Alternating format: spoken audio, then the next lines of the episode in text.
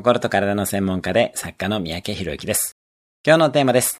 未来の自分になりきる効果。理想の10年後の自分になりきって以下の質問に答えてみてください。実現のルートが見え、自信も湧いてきます。達成したことは何でしょうか？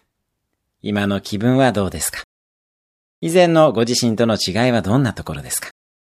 今までの道のりはどうだったでしょうか？工夫したことは何ですか？大変だったことは何でしょうか？それらをどう乗り越えましたか？